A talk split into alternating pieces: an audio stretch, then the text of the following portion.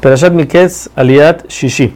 Cuando Yosef ve a los hermanos viniendo con Binyamin, le dice al encargado de su casa que los llame y los traiga porque van a comer con él, con él en la noche.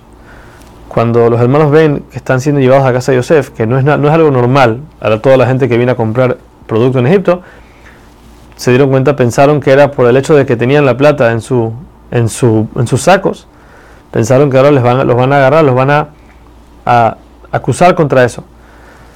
Por lo que cuando los meten a la casa, ellos empiezan a hablar con el encargado, tratando de empujarlo hacia afuera, diciéndole, contándole que ellos salieron y encontraron la plata en, el, en, el, en los sacos, ellos no la robaron.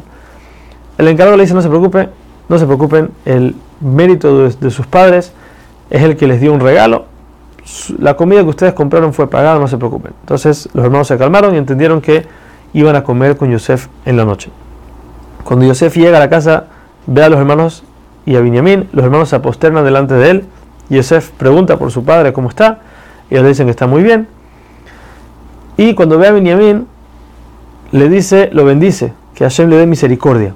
¿Por qué? Porque cuando Jacob se encontró con Esab, él, por decir así, bendijo a sus hijos con misericordia, pero Benjamín había nacido. Entonces Yosef ahora le dio esa bendición que le faltaba.